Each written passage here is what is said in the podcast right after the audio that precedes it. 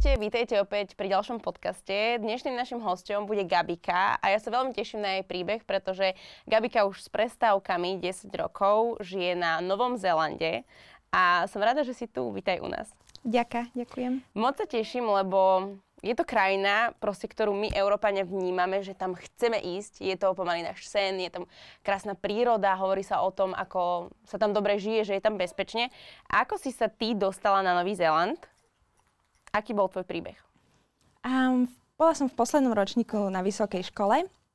Bola som v Dánsku a tam je to celkom bežné, že sa požaduje nejaká zahraničná skúsenosť. Tak som si hovorila, že to je asi posledná príležitosť, keď budem môcť niekde uh, žiť tak na dlhšie, bolo to 6 mesiacov.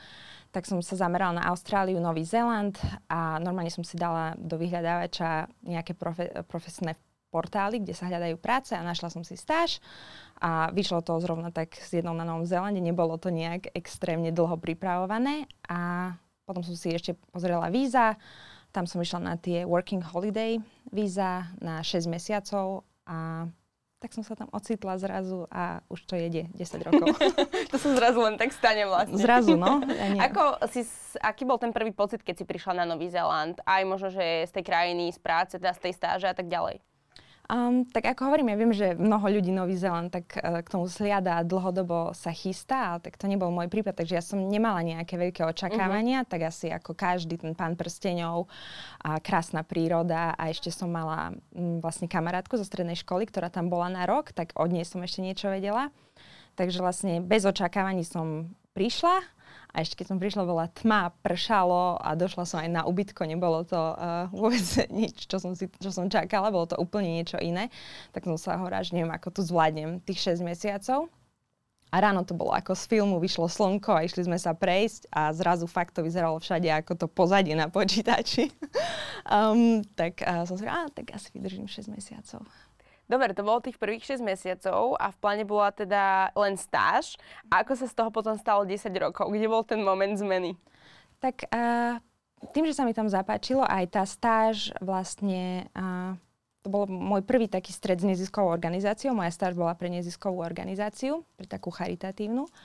A tá práca mi strašne sadla, zrazu som sa v tom tak našla. Ja som ešte bola taká trošku možno strátená tie posledné roky, že som vlastne nevedela, čo presne by som chcela robiť po škole.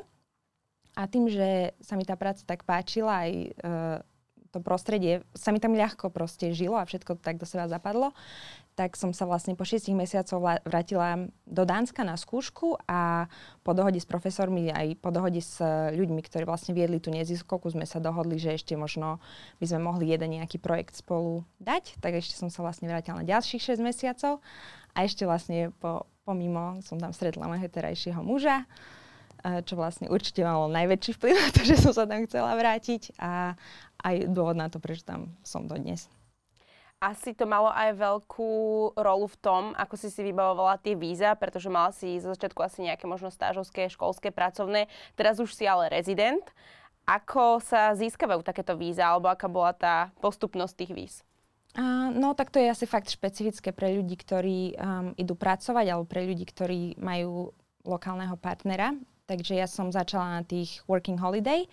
Pre Slovákov je to um, trošku náročnejšie než pre iné národnosti. To som vlastne zistila, keď som bola v tom Dánsku.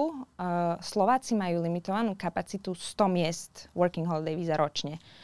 Kdežto Nemci, Francúzi, Dáni, tam nie sú žiadne limity. Takže keď sa otvoria tie working holiday víza pre Slovákov, ono je to 5 minút, 10 minút, je to fuč. A, takže ja som mala šťastie. Myslím, že zrovna na tento rok, keďže Nový Zéland bol zavretý, pridali extra 100, takže teraz myslím 200, ale stále je to strašne málo.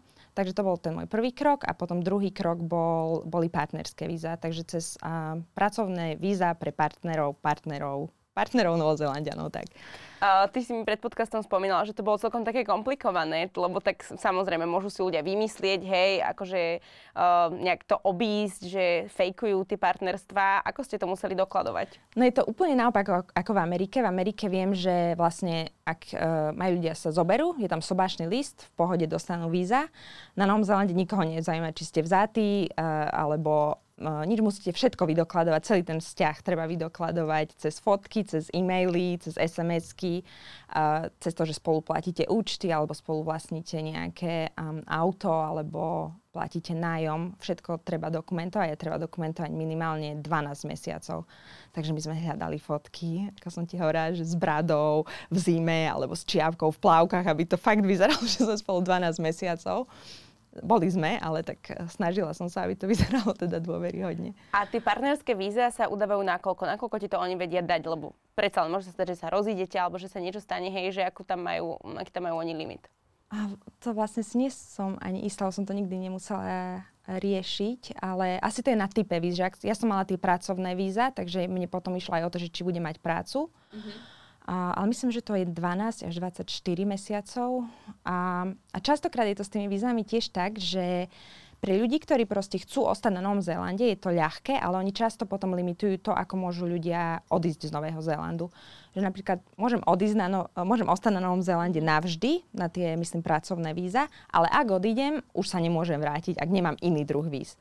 Takže to ešte tam bolo také zvláštne, že... Um, Odísť sa myslí napríklad aj dovolenka, aj na dovolenku. ako mm-hmm. na Slovensku, keď chceš za rodinou. Aj to nejak potom tí kompetentní spätne lustrovali, že či ste stále spolu, či stále pracujete, že či sú tam aj doteraz nejaké také kontroly? To vôbec. Mne sa to nestalo. Ani som nepočula, že by sa to kontrolovalo. Takže asi tým, že je ten proces taký úplne do detailu, tak asi veria v to, že už keď niekto prejde cez to sito, tak už Teraz už si tam 10 rokov, spomínala si teda mne pred podcastom, že už tam máte aj nehnuteľnosť, to znamená, že už máš ako keby naozaj doživotné tie víza na Novom Zelande? Mám, no. A, uh, môžem, sú to tie rezidenčné, takže už bez nich, ak sa nezmení zákon nejak, tam môžem byť navždy, ale ešte stále môžem ísť o ten stupeň ďalej a vybaviť si občianstvo a pas. To plánuješ? Aká je v tom prípadne že výhoda napríklad pre teba? Plánujem to aj z toho hľadu, že budem, aj keď si myslím, že už teraz vlastne môžem voliť, ale tak tým, že vlastne som súčasťou toho života, tak asi je také zodpovednejšie aj byť aktívnou súčasťou tej spoločnosti. A aj také možno, čo sa týka víz do iných krajín, napríklad do Austrálie, ja ako so slovenským pasom potrebujem víza si vybávať a sú iné krajiny tiež, pre ktorý má vízový styk Nový Zeland iné zmluvy. Takže možno aj kvôli tomu a už aj len to, že priletiem, môžem ísť cez ten rýchly rad a aj to, že vlastne môj syn a môj muž majú novozelandské pasy, tak neviem, asi... Také praktickejšie no, vlastne asi, asi mm-hmm. že z, to, z tohto pohľadu. Keď už si načrtla napríklad to, že budeš môcť ísť voliť, um, veľmi teda je na Novom Zelande popularizované, samotná premiérka je popularizovaná, že naozaj uh, má tam vyzerá, že teda robí dobrú tvár, alebo celkovo tú krajinu sa snaží správovať správne a všetky akože tie politické práva sú fajn.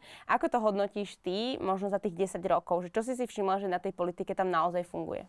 Mm, tak ja akože fandím tiež. Uh, nech, neviem, či to môžem posúdiť rovnako, rovnako ako nejaký Novozelandian.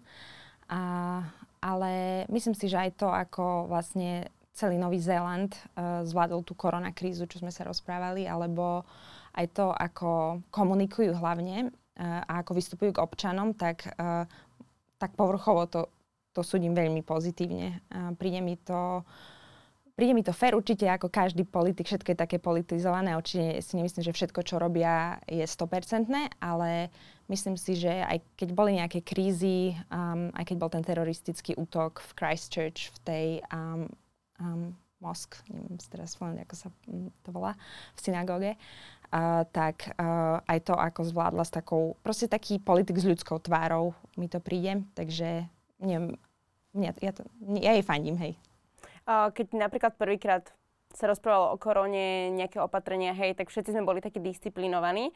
A potom už ako prichádzala ďalšia, ďalšia vlna, tak napríklad na Slovensku už o, sme ako keby stratili tú chuť dodržiavať tie pravidlá. ako si to vnímala ty napríklad na Novom Zelande? Tú mentalitu tých ľudí už po 24. krát. Mm-hmm. Hej, to sa tiež tak ťažko porovná, lebo boli to úplne opačné priebehy. Ešte aj vlastne um, také tie veci, že tu sa menila vláda akurát na Slovensku a celé to bolo také oveľa rozpačité obdobie, kdežto na Novom Zélande to myslím si, že aspoň zo začiatku si na tom nikto nesnažil sa nahrať nejaké politické body a že bola celá tá vláda trochu zjednotená. Samozrejme sa to postavom času zmenilo, ale čo sa stalo vlastne na Novom Zélande a tým, že je to ostrov, bolo to možné uh, sa úplne vyčistilo od od korony hneď v záradku a my sme nemali prvú vlnu.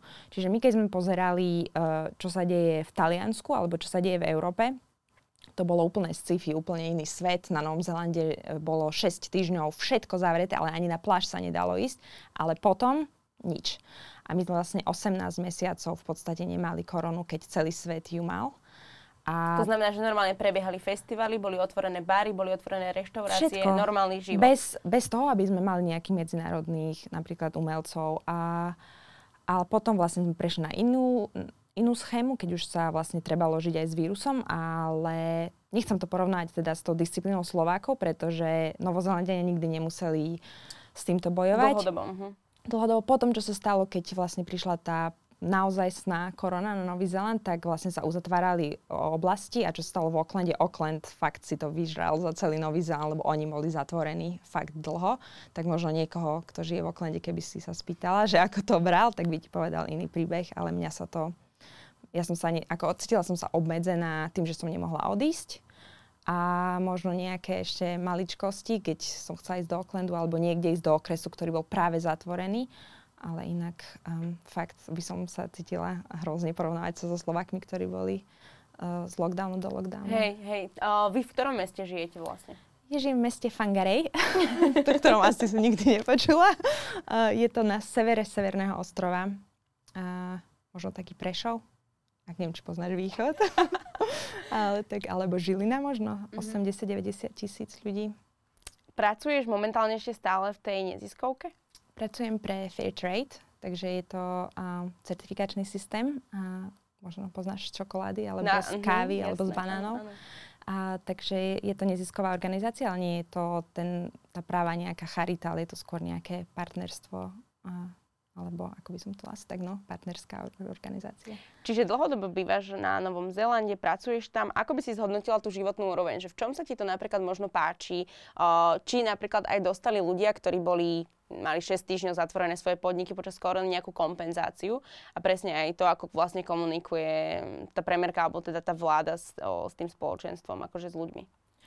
Tá komunikácia bola fakt super. Ja som bola až z toho prekvapená, lebo nikto to nečakal asi pandémiu. Uh, aspoň ja teda som to nečakala.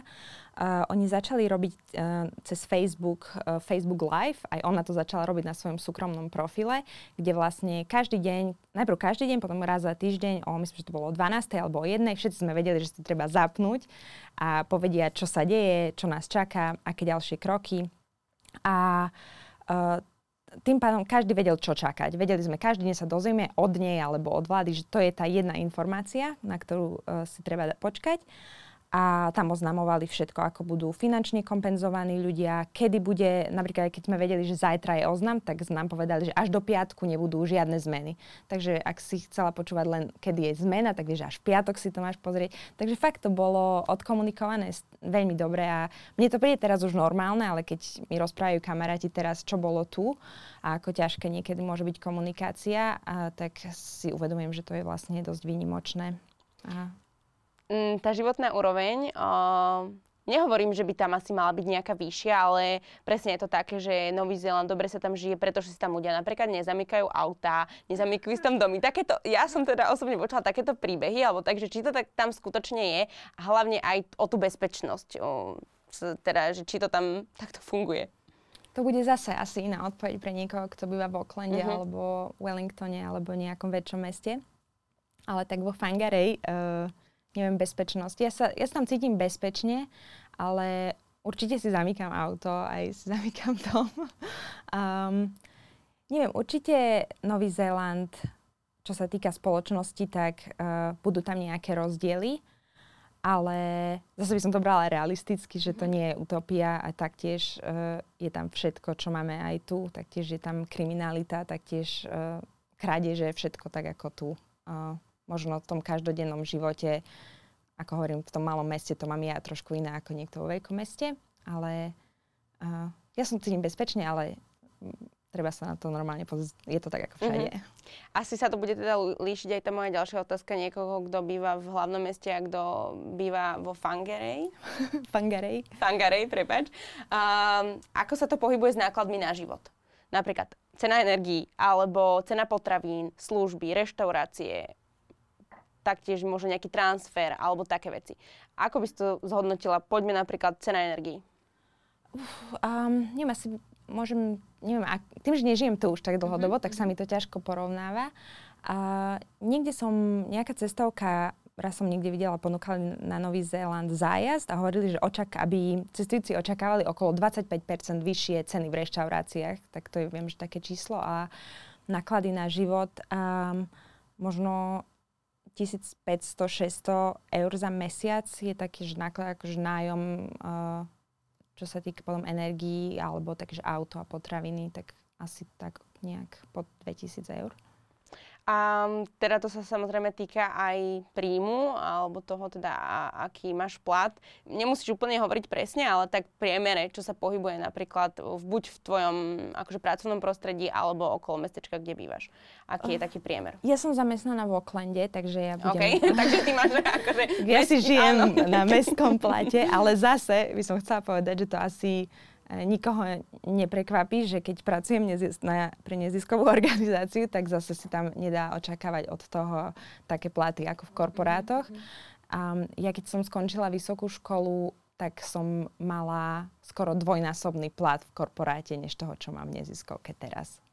Tak len tak, aby som to asi uh, opísala, že určite niekto, kto si vyberie túto kariéru, či už je to na Novom Zélande alebo niekde, tak uh, ne, nemôže očakávať, že si tam asi na tom Bali vrecka. aj si nejak eh, cestovala viacej, keď si prišla napríklad tie prvé roky, alebo že ako tráviš víkendy na Novom Zelande, alebo voľný čas, že ti stále tak akože objavuješ, alebo už si tam taká, že ja som doma, veď už iba na záhradku. No ja som si úprimne myslela, že tam idem na 6 mesiacov, takže som si dala takúto klasiku, že od uh, hora, od severu Severného ostrova až na juh Južného ostrova by som všetko videla, veď už kto, kto vie, kedy sa sem znova vrátim. A, ale a, to je na tom Novom Zelande fakt také, že on, ono je, sa zdá, že je to taká malá krajina, ale fakt je extrémne rôznorodá. Čiže aj v tej oblasti, v ktorej žijeme, aj po tých desiatich rokoch je vždy niečo nové, čo sa dá objaviť. A ja som si v poslednej dobe najmä zamilovala oveľa viac takéto cestovanie, kde nemám žiaden plán, e, ideme do nejakej oblasti a vlastne po nohách alebo po bicykli si to prejsť e, stráviť tak víkend a tak trávime aj víkendy vlastne. A môj partner je surfer, takže ideme podľa vln. ja nie som surfer. To som sa spýtať, že či um, si sa niekedy na to chystala? Ano, skúšala si to? Áno, chystala som sa, aj som skúšala, ale um, mala som pár traumatických zážitkov aj so žralokom, čo je asi, som jediný človek, ktorého poznám, ktorému sa to stalo, takže teraz som si povedala, že počkám, kým syn bude mať na to vek a potom možno skúsim znova. Spolu nejako. Aj tak, že okolo teba plával, alebo čo bol ten traumatizujúci zážitok uh, žraločí? Bol tam, ja som ho nevedela, povedal mi niekto iba, že je, je pod tebou žralok. Uh, povedal mi, že, iba, že careful, že dávaj pozor, že je pod tebou žralok. A ja som vlastne mala totálnu paniku z toho, ako uh, som, vlastne som sa aj, nevedela som, čo mám robiť, cítila som sa proste, že čo teraz, nemala som ani um, neviem, nebola som na to pripravená. Úplne v šoku, hej? Bola som, totálne som zamrzla a vlastne to mi tak potvrdilo, že asi nie som tá správna. Všetci ostatní boli v pohode. Všetci ostatní vedia, že aký tam žalok, to nič neznamená nevyhnutne, ale tak... Že už sa vedia si prispôsobiť tej situácii, že teraz zachovať chladnú hlavu, počkať, alebo aký je ten proces toho, no, aby... alebo asi vedia, aký to je, ten bol nejaký druh žraloka, to nebol ten um, biely, veľký biely žralok, bol to bronzový žralok, ktorý nie je ani asi taký veľký. Ja si teraz, vidíš si to si predstavila, obrovského žraloka z otvára, ako si otvára ústa na mňa, ale to vôbec nebolo tak. Takže oni asi vedia, že tento konkrétny žralok nie je taký nebezpečný, alebo možno im to prišlo, že to nie je taká vyhrotená situácia. Ja som bola úplne... Um, ja som, nie, ja som sa vyškrterala tam nejakú skalu, som sa poškrabala celé nohy o, o ústrice tam bolo niekde, tak ja som vyšla celá krvavá z, z vody, že ste sa na mňa pozerali. Ale podľa mňa je to umerné, lebo napríklad ja keď plávam v mori a vidím väčšiu rybu, tak proste už vieš, už akože mám rešpekt, že aj keď viem, že je to možno veľinožravá ryba a nič mi nespraví, tak úplne chápem tvoju paniku, je to prirodzené si myslím. a možno, že si na to niekedy potom zvykneš, jasné. No práve som bola z toho taká prekvapená, lebo milujem oceán, chodíme sa potápať, uh, nikdy som nemala tento problém, tak preto som si myslela, že to surferstvo bude taký prirodzený ďalší krok, ako športový, alebo aj taký osobnostný, veď nie je to len o tom konkrétnom športe, ale asi je tomu vzťahu k prírode a k oceánu a to, ako ľudia čítajú vlny a e, chodia za tým. Je to fakt krásne, akože v teórii sa mi to extrémne páči, ale tá prax, uh, neviem, uh, nehovorím ešte, že nikdy, ale ešte si trošku asi počkam, kým to skúsim zase. Čo sa týka napríklad kempovania, alebo akým spôsobom cestujete počas víkendov, že dá sa to autom, alebo zvyknete, ja neviem, nejak stanovať, akože teraz už máte baby, tak možno sa vám to zmenilo, ale že čo je tam taký najčastejší spôsob objavovania krajiny? Mm, tak veľa ľudí používa dodávky, také tie na kemp uh, dodávky, to je tam asi taký, um, neviem, také asi najobľúbenejšia um, voľba forma cestovania. Uh, my nemáme takú dodávku, chodíme často auto a stan uh, podľa toho, kam ideme ale neviem, sú tam aj také tie, mm, ako by som, také chatky, ktoré sa dajú, alebo ľudia majú tie domy, ktoré používajú iba na dovolenky, takže počas celého roka sú voľné a dajú sa prenájať dom. Asi to všetko záleží od rozpočtu, tiež podľa toho, že či chceš mať nejaký dom s kamarátmi, alebo iba idete do stanu. My väčšinou ideme tak, že sa buď viacerí sa dohodneme a ideme 6-8 a zoberieme si celý dom, alebo potom, keď ideme sami, tak zoberieme iba stan. Presne to sa chcem spýtať, že či tam existuje nejaká varianta takého, že low cost cestovania, že by som si zobrala stan napríklad, a, alebo do kempu by som išla, že či tam platím niečo za to stanové miesto, či môžem kempovať hoci kde po krajine, alebo mám na to vyhradené miesta a musím si za to zaplatiť a koľko to stojí. No nie je to tak na nešťastie, že hoci kde sa dá zastať, tak je to v Škandinávii napríklad, no, to je áno, super. No. Uh, Nový Zeland je úplne v tomto uh, na opačnej strane. Uh, ešte teraz, aj posledné roky, ešte viac vylimitovali tie miesta a majú dosť prísne požiadavky na ľudí, ktorí sú v autách. Musíte mať vlastný prenosný záchod, aj splňať ešte nejaké podmienky na to, ako zbierate po sebe odpad. A tie miesta sú dosť limitované a musíš platiť za auto, asi možno za to, koľko ľudí tam je, uh, aj za stan. Ale je to stále asi taká tá naj low budget verzia. Mm-hmm. Prečo myslíš, že to Nový Zéland takto ako keby sprísňuje? Lebo mám pocit, že v Škandinávii, teda neviem, ale hovorím len z toho, čo ostatní hovoria, že to tam funguje, že tí ľudia naozaj sa starajú, zbierajú tie odpadky, aj keď nemusím to niekto prikázať, nemusia sa to zaplatiť vo veľa prípadoch, že či na, na Novom Zélande boli takí rozkokošení už tí ľudia a nechávali tam odpadky, alebo že len si to chcú udržať. Um, no, neviem úprimne, čo presne za tým môže byť, ale tak čo si ja myslím, je, že vlastne Nový Zéland má 5 miliónov obyvateľov, ale ročne tam je bežné, že je tam oveľa niekoľkonásobne viac turistov než obyvateľov. Tých ľudí sa tam premelie strašne veľa a myslím si, že si to asi vyžadovalo, že to bralo mm-hmm. daň vlastne na tú krajinu. A asi sa to ťažko kontrolovalo. Už keď bolo stovky alebo tisícky ľudí na cestách, tak a, asi toho odpadu fakt pribúdalo a Nový Zeland má vo všeobecnosti obrovský problém so znečistením vod, vodných tokov, uh, tak asi to bol len jeden, viem, že, viem, že teraz majú obrovský um, vlastne zameranie, majú obrovské zameranie na to vyčistiť tie vody. Mm-hmm. Možno jeden z tých dôvodov bol aj obmedziť nejaký nekontrolovaný pohyb ľudí pri vodných tokoch. Ty tam vieš dostať aj nejaké pokuty, napríklad za to, keby som si ten kemp naozaj, teda ten stan postavila, že oh, pekné miesto, mm-hmm. takže príde tam kontrola a vedia mi udeliť pokutu. Určite, aj to som prekvapená, akože oni dosť žalujú, tí novozelandiania. Uh, aj vlastne počas tej korony, keď mali všetko zakázané, tak niekto sa išiel prejsť na pláž a už nedaň ho volali um, políciu ľudia. Takže ako oni fakt, akože postavíš niekde stana, keď ťa nejaký miestny uvidí, tak určite zavolá na teba policajtov.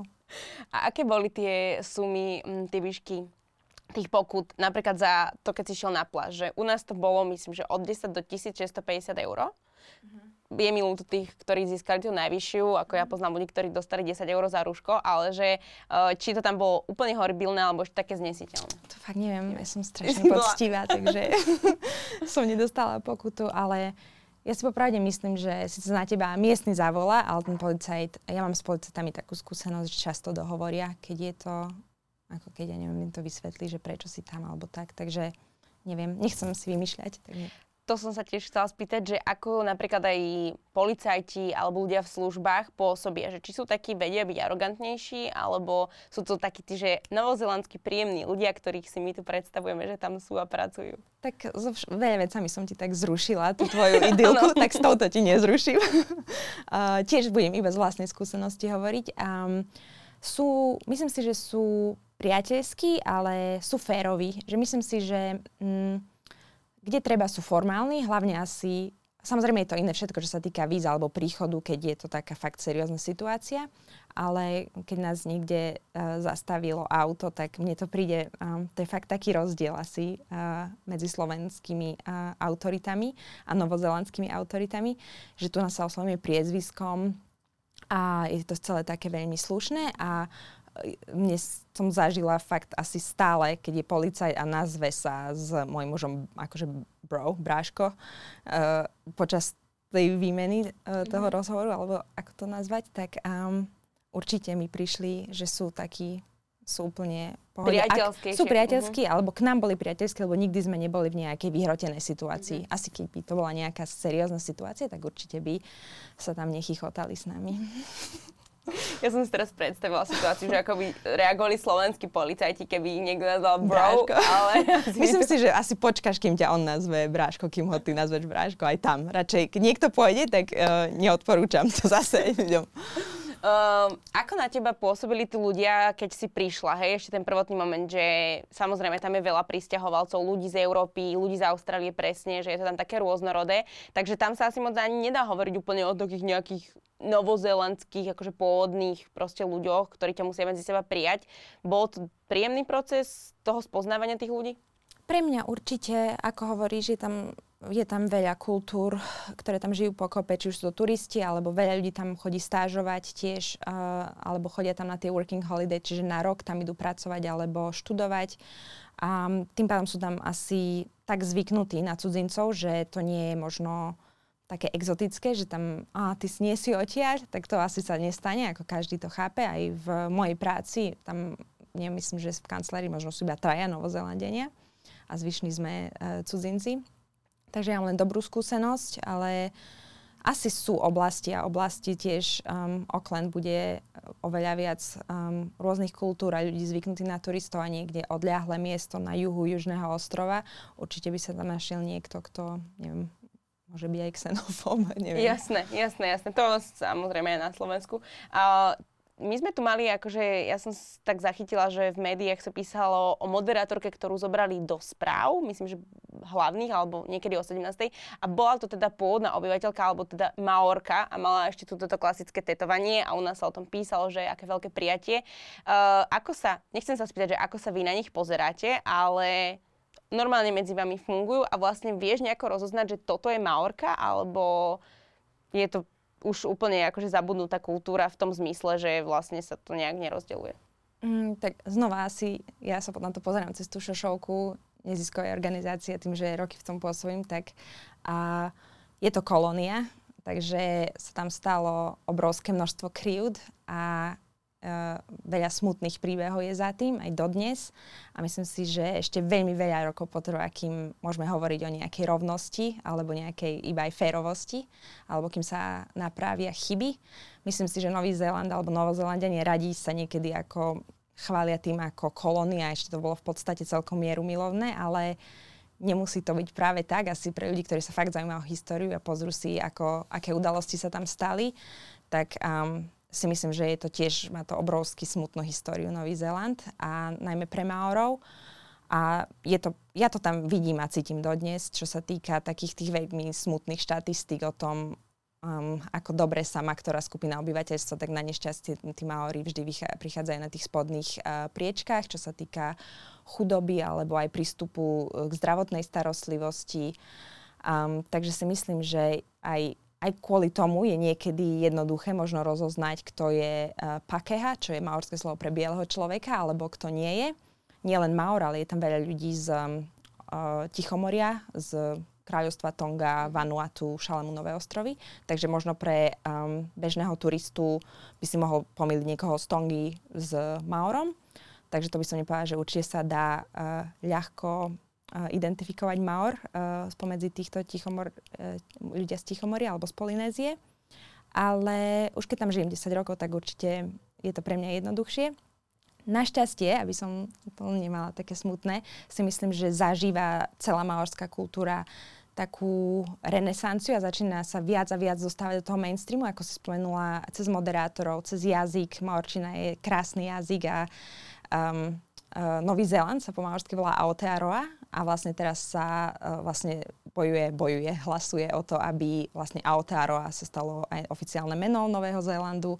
Takisto prekladajú sa mená a prekladá sa vlastne všetky mená inštitúcií a začína sa viac ľudí zaujímať o ten jazyk, o kultúru, um, o to, aby ich tradície sa stali také tie mainstreamové tradície. Máme nový štátny sviatok od tohto roku, Matariky, ktorý je maorský štátny sviatok, um, teda maorský sviatok, ktorý teraz je štátny sviatok.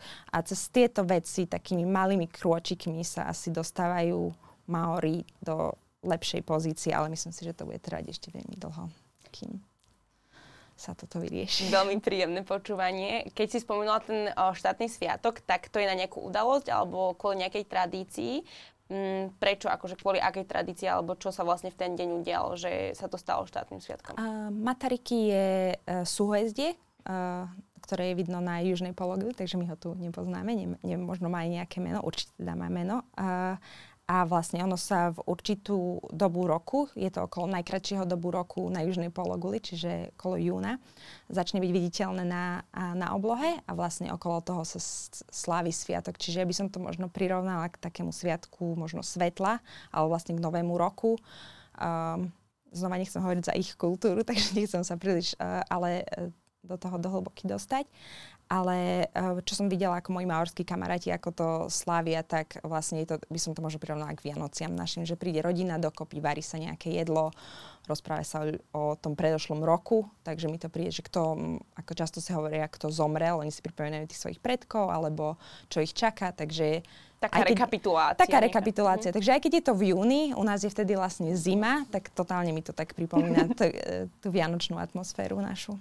Spomenula si, že teda o, máš nejakých priateľov Maorov, ako keby, že či majú ešte nejaké také tradície, ktoré napríklad tebe sa páčia, že ti o nich rozprávajú, čiže je to kultúra, nejaké tance, alebo to, ako sa správajú, jedlo? Mm, no jedlo je určite... Uh také veľ, veľká, uh, veľká vec pre nich. Uh, majú spôsob prípravy jedla na pare v zemi, volá sa to hani. Uh, vykope sa do zeme veľká diera, sa tam dajú sopečné kameň a vlastne na nich sa v takých košoch uh, pripravuje jedlo. Takže vlastne, keď je nejaká udalosť, uh, môže to byť niekoho narodeniny alebo svadba, tak uh, robia toto, to je jedlo, to veľa ľudí robí. A ten jazyk asi je taký dôležitý tiež pre nich, pretože mnoho ľudí tým, že po druhej svetovej vojne vlastne bolo zakázané rozprávať maorsky, tak veľa ľudí ako keby spätne si musí um, vlastne sa vrátiť k tým svojim koreňom, ale veľa ľudí musí pracovať na tom, aby aktívne vlastne dať prácu do toho, aby obnovili ten jazyk a vzťah uh, k tej svojej kultúre. Takže veľa mojich kamarátov vlastne sa učí teraz uh, maorské, alebo majú deti, ktoré im dávajú maorské mená naspäť. A neviem, je to, je, je to krásne, je to strašne smutné tiež uh, to takto vidieť, ale tým, že je oveľa viac zdrojov, aj na Instagrame sú proste ľudia, ktorí zdieľajú, že jedno slovo denne alebo nejaké frázy, sú škôlky, ktoré už sa učia deti po maorsky. Takže moji kamaráti často mi povedia, je dobrá apka alebo nejaká knižka. Takže taká popularizácia vlastne celej tej kultúry a tej národnosti. Ty mm-hmm. vieš nejaké slova po maorsky? Tak základ, určite nechcem uh, rozprávať, ale tak uh, sú, ako som hovorila, že to je meno Nového Zélandu, alebo sa pozdraviť, alebo Um, také, vlastne majú taký zvyk, že aj v práci, keď máme meeting alebo máme nejaký mm, meeting, keď máme stretnutie. Ja. aj my tu hovoríme. Aha, dobre. tak keď máme v práci uh, nejaké, alebo webinár, keď mm rozprávame k uh, verejnosti, tak je takým zvykom maorským um, vlastne uctiť si tých ľudí alebo sa ich tak privítať, tak uh, volá sa to karakia, takéto po, nejaké Ahojte, úvodné. Nejaké. Uh-huh, uh-huh. A väčšinou je to pár, pár slov, ktoré uh, treba povedať, tak vlastne to je také bežné aj v tom takom pracovnom styku už teraz to používať, tak asi každý nejaký taký mladý profesionál sa naučí také nejaké základné veci. A taká možno zaujímavosť pre nás je, že uh, vlastne ak po anglicky sa inak vyslovujú samohlásky, uh, môže to byť A alebo E, naopak. A po maorsky je to presne ako po slovensky. Oni majú samohlásky A, E, I, O, U. Čiže uh, ja keď niečo prečítam po maorsky, aj vlastne majú niektoré pravidlá, ktoré mne prídu veľmi prirodzene, tak to prečítať, uh, tak vlastne sú všetci z toho extrémne prekvapení, že ako Slovenka vie tak pekne vysloviť maorské slova. A teraz nie, že by som všetko vedela vysloviť perfektne, ale určite, keby som dala tebe niečo prečítať, tak by si bola prekvapená, že možno ti to tak uh, samo pôjde. Neviem, príde mi to tak po našom. je, je to ľahšie asi ako pre Angličana to vysloviť, by som povedala. To inak rada počujem, že konečne tá slovenská gramatika a pravidlá Na sa niečo. niekde pre, preklenuli aj do iného jazyka, takže asi aby mi to dobre išlo, tak sa môžem nejak začať uh, učiť maorčinu. Možno ja budem maors, lektorka maorčiny. Prídem na budúce, ma naučíš ty. to je super. Ja som raz videla ich vystúpenie, to bolo dokonca uh, na Slovensku a teda to boli vlastne muži, ženy, tak polonahy a mali akože také stále nejaké také šatky mm-hmm. okolo, boli teda potetovaní a oni tak akože tancovali a takže hu, hu, Haka. také nejaké, áno, zrejme, mm-hmm. zrejme, hej, že aj na to sa chcem spýtať, napríklad, že či si to niekedy videla naživo, alebo že či tam oni toto robia možno na nejakých oslavách, alebo je to vyslovene len taká tá turistická akože verzia toho, ako tá maorská kultúra vyzerá. Vieš čo myslím, mm-hmm. že proste iba vo Aucklande niekde, no sme teraz na Novom Zelande, tak sa ideme pozrieť že toto tu takto kedysi bolo? Určite je to aj aj, že určite sú ľudia, ktorí vlastne to robia ako, aby ukázali tú svoju kultúru na nejakých akciách, je to skôr také zážitkové alebo na športových podujatiach. Viem, že na rugby pre All Blacks, to je novozelandský uh, národný tím, oni to tiež vlastne praktikujú tú haku pred zápasmi. Uh, ja som to zažila takú nečakanú haku, bolo to v divadle a vlastne uh, bolo tá, taká tiež to bola nezisková organizácia, oni vlastne pracovali s mladými ľuďmi a s uh, mladými chlapcami. A ako poďakovanie na konci vlastne tí chlapci sa tam rozhodli, že im robia haku. A bolo to v takom starom kostole na podiu. A tí mladí chlapci um, vlastne mali v sebe asi dosť veľa emócie z toho, čo tam pre nich tí ľudia urobili. A to vystúpenie bolo neskutočné, bolo to jedno z najsilnejších zážitkov aj môjho života, aj keď nechcem preháňať, ale naozaj tá sila a tá emócia, tá vďačnosť, ktorá išla z toho tanca a z toho spevu alebo kriku až, uh, tie pohyby, neviem, tie výraze tváre, výraze tváre, ktoré oni pri tom majú, je to neskutočné. No naozaj to bol skvelý zážitok. Neviem, že či nejaký m, turista by mal z toho rovnaký zážitok, keby to bolo celé také akože pripravené. Hej, ale ty pre... si to mala úplne autenticky. Ja som mala šťastie, že to bolo naozaj tak od srdca úprimne a myslím si, že ako všetci sme sa tam až triasli uh, od toho, aké to bolo. Fakt, um, bolo to super zážitok. Keď si spomenula tú prácu, tak o, ako by si ohodnotila možno, že také pracovné prostredie na Novom Zelande? Akože toto je otázka, že môže to byť úplne inde, ty pracuješ pre neziskovku, v korporáte to môže byť úplne inak, ale napríklad či máte možno nejaké také, že chodíte na hodinu na obed, alebo máte polhodinové prestávky, prípadne v piatok nepracujete, že aký je ten... Zase nie. že aký je ten systém práce tam? Um, no, u nás je to dosť tiež taký malý office, takže e, taká malá kancelária, takže to nie je také asi uh, striktné. Uh, myslím si, že strašne záleží, aspoň teda mojej práci, na tom, aby bola tvoja práca urobená. Čiže ak si potrebuješ odísť na hodinu a pol na obed a máš nejakú kamarátku, ktorú chceš si proste stretnúť, tak nikto to nejak extrémne nerieši, ak im dáš dopredu vedieť. My máme proste len také pravidlo, že si vybukovať kalendár, aby ste vedeli kolegovia rátať. Mm-hmm. Keď mám uh, v kalendári napísané, že nemám momentálne čas, tak uh, a neovplyvňuje to nejak moju prácu, tak si myslím, že to nejak nikto nerieši.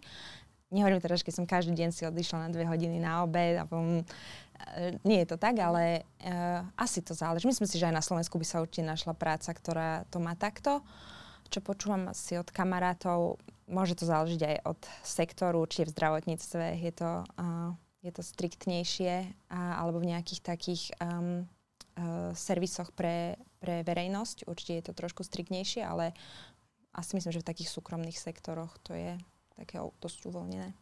Ak sme to, myslím, že už sme to tu spomenuli, neviem presne, že vlastne máš teraz malé bábetko, 8-mesačného chlapca, uh, to znamená, že ty si teraz na materskej, alebo vy máte už po materskej? Um, a ako to tam funguje? Ako keď si rezident vlastne? No, a to je dobrá otázka. Všetky sú dobré. a, ale materská je 6 mesiacov, ale dá sa po dohode so zamestnávateľom odísť z práce na jeden rok. Takže pol roka som na materskej, pol roka som niečo medzi nezamestnaným človekom alebo človekom, ktorý mám, teda ja mám ešte stále tú moju prácu, Áno. ale uh-huh, nechodím uh-huh. do nej momentálne.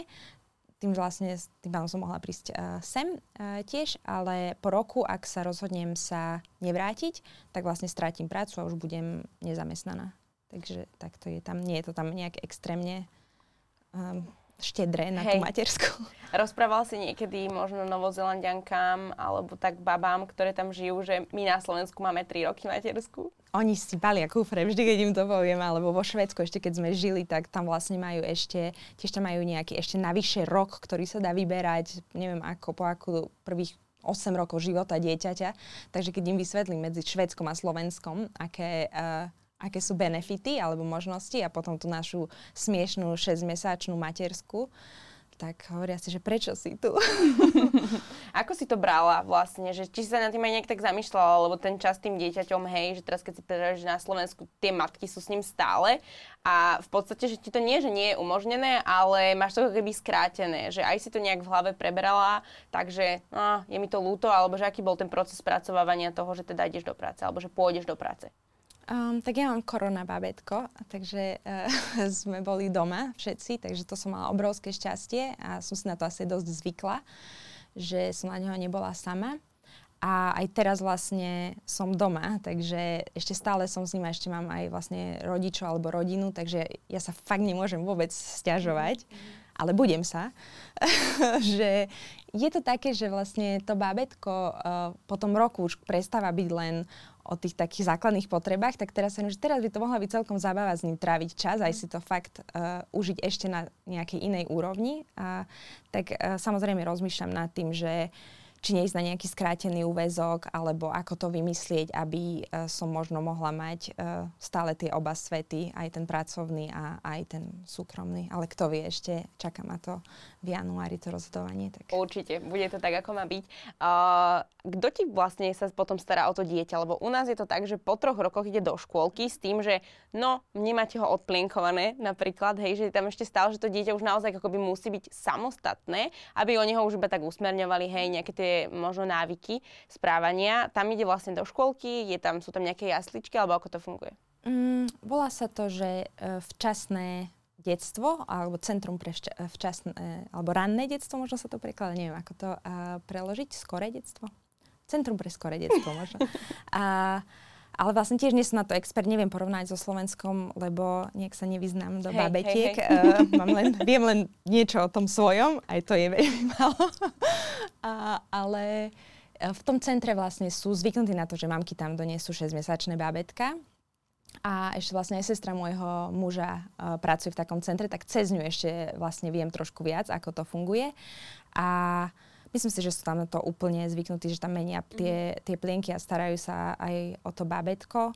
Uh, viem, že to stojí dosť veľa peňazí, to, tie centra, ale takže to zve, zvážujú, veľ, veľa mám to zvážuje, že už keď majú dve deti, tak sa im neoplatí pracovať, lebo toľko ich stojí to...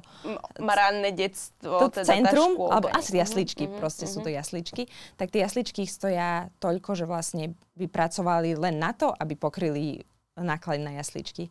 Takže pre de- ľudí, čo majú dve, tri viac detí. Myslím si, že ostane mama asi doma a musia to potom riešiť asi cez nejaké benefity. Ale tiež o tom neviem veľa. Uh, mám iba ľudí v okolí, čo Hej, majú jedno jasne. bábetko, takže neviem. A, školský systém tam ako vnímaš? Napríklad, či sú tam kvalitné, stredné, vysoké školy, možno tie základné, akože však jasné, že bábetko ide škôlka, základná, stredná, vysoká, prípadne, že či tie vysoké sú aj nejaké štátne alebo čisto len súkromné, za ktoré platíš? Um, viem, že jedna zaujímavosť taká je, že deti tam idú do školy, keď majú 5 rokov. Čiže ak ja mám dieťa, ktoré má v stredu 5 rokov, tak vo štvrtok ide do školy. To nie je, že začína sa školský rok 1. septembra. Ja som to, no, no naozaj, to je jedna taká, uh, taká výnimka od nás. Takže ja neviem, ako ten začiatok tam funguje, ale keď máte 5 rokov, idete do školy. Uh, tak to je taká uh, asi uh, odchýlka od Slovenska.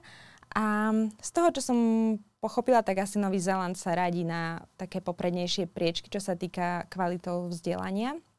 Ale zase tá dostupnosť toho uh, tretieho stupňa, teda tej vysokej školy, tým, že sú to všetko platené uh, študijné programy, tak um, vlastne tí ľudia vychádzajú zo, do, zo škôl zadlžení eh, vo, väčšin, vo väčšine a ešte pre cudzincov. Ja som si tam chcela robiť doktorát a keď som si to vyrátala, tak uh, vôbec sa mi to neoplatilo, takže vlastne aj kvôli tomu si chcem to občianstvo zriešiť, lebo príde mi to, že ako niekomu, kto príde z Európy, kde je to vzdelanie dostupné pre každého, kto má o to záujem, uh, zadarmo, aj keď samozrejme má to nejaké náklady, tak platiť si to školné v takých tých horibilných 10 eh, tisícoch dolároch za semester mi príde, je, príde mi to škoda. Príde mi, že možno ak, že, že to nie je veľmi progresívny nápad mať vzdelanie uh, len pre nejakú elitu, elitnú skupinku ľudí, ale pre ľudí s nejakým príjmom. Myslím si, že to je ďalšie také negatívum Nového Zélandu, že aj keď to vzdelanie je kvalitné, tak nie je dostupné. Uh-huh. O, to je ešte aj otázka asi navezujúca či už na tvoju pracovnú pozíciu, alebo tak vo všeobecnosti, že či sa tam niektorí veľmi hľadí na to, akú máš vysokú školu, alebo či ju vôbec máš tú vysokú školu. Asi kvôli tomu, že to je také nedostupné, tak nie. Veľa mojich kolegov má bakalára, aj starší odo mňa a potom v tom neskoršom veku si robia ten druhý stupeň alebo tretí stupeň. Zase nechcem zo všeobecňovať, lebo som v tom špecifickom sektore. Určite v nejakom bankovníctve alebo finančníctve je to inak, ale nemyslím si, že sa tam kladie na to dôraz. Myslím si, že je to skôr také, že to tak môže, že urobíte taký dojem, že povedia, mám vysokú uh-huh. školu, alebo uh-huh. neviem ale že by som teraz mala zase pocit, že sa tam budem chodiť s mojim diplomom mávať a ľudia to zase Jasne. tiež vôbec. Dobre, a poďme ešte na ďalšiu sekciu, čo je zdravotníctvo. Už to spomeniem asi tretíkrát alebo druhý, že máš malé bábetko. Rodila si ešte na... stále mám malé bábetko. Rodila si na Novom Zélande. Uh nechcem sa spýtať, že ako sa ti to páčilo, ale že... Môžeš sa kľudne spýtať. uh, ako si sa cítila? Ako sa správali tí doktori? Aké tam máte také zdravotné Chceš podmienky? video? Nie, nemám video, prepáč. podmienky a uh, aké sú náklady prípadne na ten pôrod? Lebo keď si to porovnám, že s Amerikou, hej, u nás mm-hmm. je to mhm. dostupnejšie, samozrejme je o teba postarané a v Amerike si zaplatíš za pôrod 15-20 tisíc, tak ako je to na Novom Zélande? Um, zase nechcem, uh, sa mi ťažko porovná, lebo mám iba tú jednu moju novozelandskú skúsenosť, ale rozprávala som sa s kamarátkami a uh, asi to je jedno z najlepších miest na svete, možno aj, si dovolím povedať, uh, na celé tehotenstvo a pôrod. Je, ten systém je tam nastavený tak, že vlastne, keď zistíš, že si tehotná, tak si môžeš vybrať uh, volá sa to midwife. Nie je to dula, nie, je to normálne člen zdravotníctva, je to normálne člen um, nemocnice alebo zamestnanec nemocnice, len nie je to sestra, nie je to doktor, je to proste špeciálny človek priradený k tebe na tehotenstvo a táto osoba ťa sprevádza vlastne celým tehotenstvom. A na Novom Zelande je v podstate dosť bežné, ľudia majú porody buď doma alebo v nemocnici, tak tej osobe oznámi, že akú máš preferenciu a oni sa ti vlastne prispôsobia a potom vlastne um, tá osoba je tam aj pri pôrode, ak je ten pôrod uh, bez komplikácií.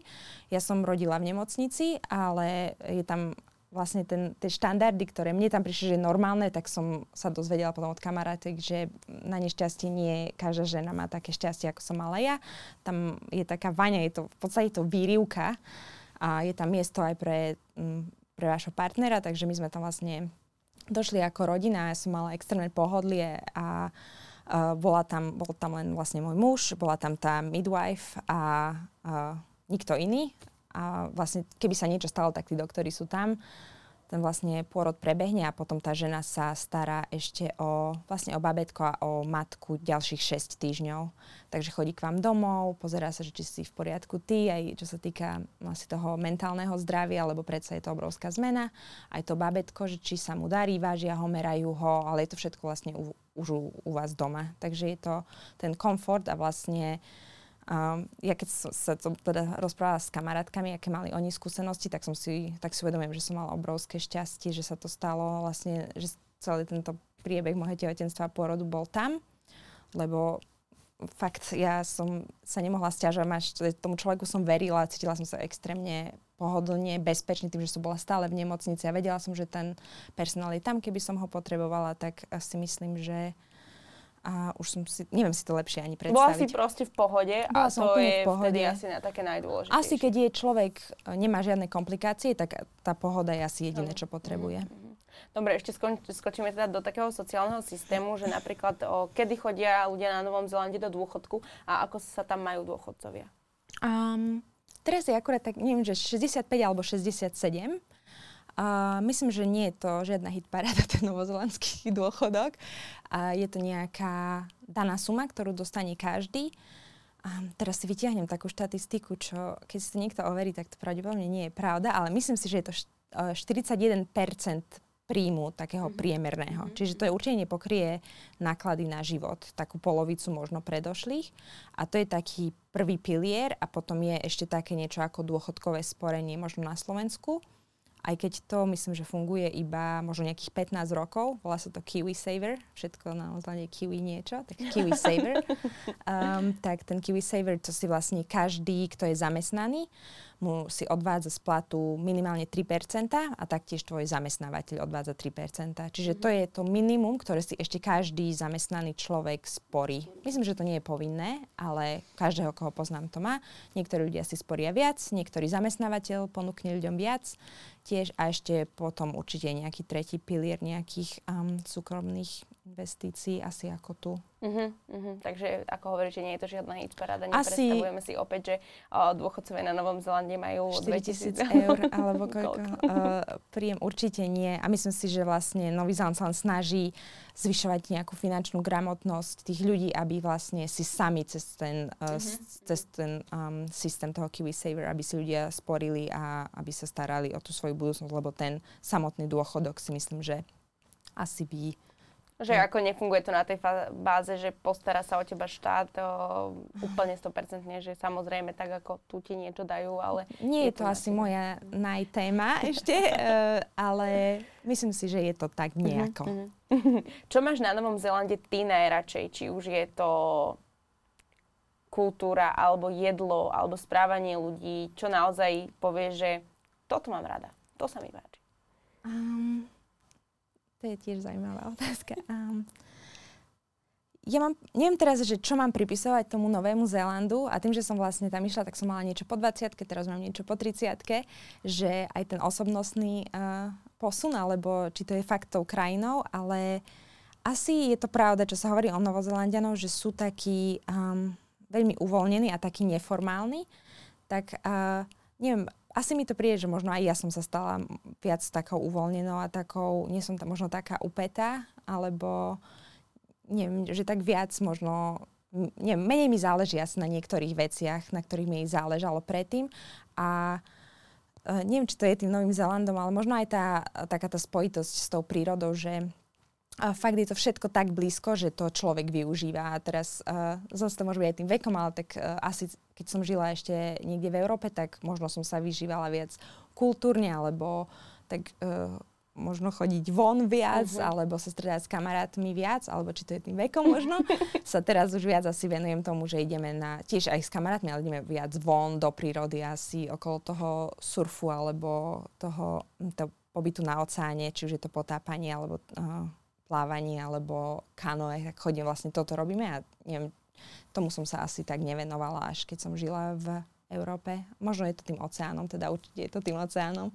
Tak uh, to mám fakt rád na tom Novom Zelande, že je to ísť k moru nie je niečo, čo sa deje raz do roka, ale Hej. len raz do dňa. Uh, je možné, že ľudia tam majú možno aj taký akože lepší work-life balance, že využíva veľa ľudí tú prírodu, ten oceán, tie surfy? Ako asi zase to záleží od niekoho, kto pracuje v korporáte, asi úplne si nejde o oceánsky život.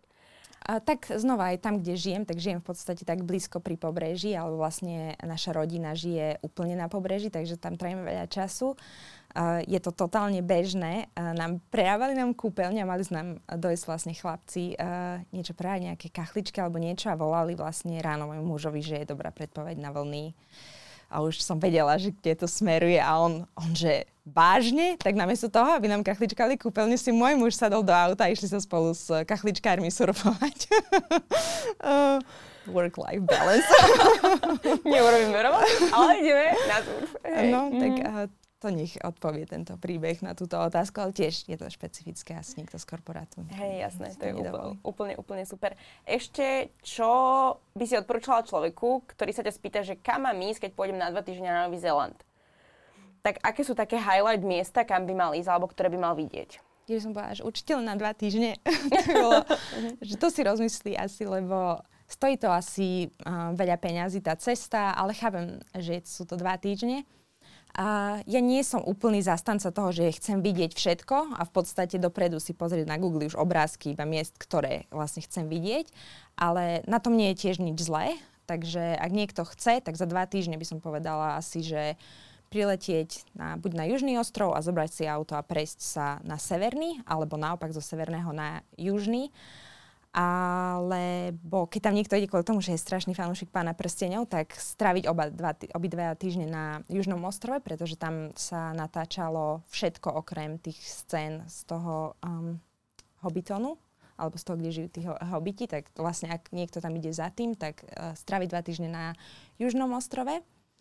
Um, v skratke by som povedala pláže na severe a hory na juhu. Ak je niekto extrémne rád skúma také malé plážičky, uh, tak možno ísť na sever od Aucklandu. Tam to nie je také turistické, pokiaľ človek nejde na úplný, úplný sever. Tam je nejaký, také jedno miesto, kde je majak, tam sa chodia autobusy fotiť tiež, lebo je to taký uh, pekný bod. Ale tak ja by som asi odporúčala také um, miesta, kde nechodí veľa ľudí. Že sever Aucklandu na východnom pobreží, tam sú krásne pláže, krásne miesta, kde nechodí veľa ľudí. Alebo potom uh, na južnom ostrove sú nádherné uh, hory uh, Mount Cook, najvyšší vrch Nového Zélandu. Auraki, uh, po maorsky. uh, tak to je tiež krásny národný park, uh, krásne um, turistické vyšľapy sú tam tiež záleží k tomu, akú kondičku. Ja nie som nejaký turista, dá sa to zvládnuť, dá sa nájsť. A na Novom Zélande vlastne majú taký, um, volá sa to Great Walks, alebo nejaké, nejaké obľúbené také prechádzky. A oni majú rôzne stupne od nejakých naj, najľahších po najťažšie, ale ak si to človek vygoogli, tak možno by som si vybrala nejakú z tých, um, z tých prechádzok a naplánovala si nejaké 3-4 dní aspoň jedno také miesto uh, prejsť potom ešte sú nejaké ostrovy. Má, Nový Zeland má dva hlavné ostrovy, ale sú rôzne maličké ostrovy, na ktoré idú trajekty. Úplne na juhu je Stewart Island. Je to krásny tiež ostrov. Um, môže tam človek vidieť naživo kiwiho, keď má šťastie v noci, alebo ich aspoň počuť.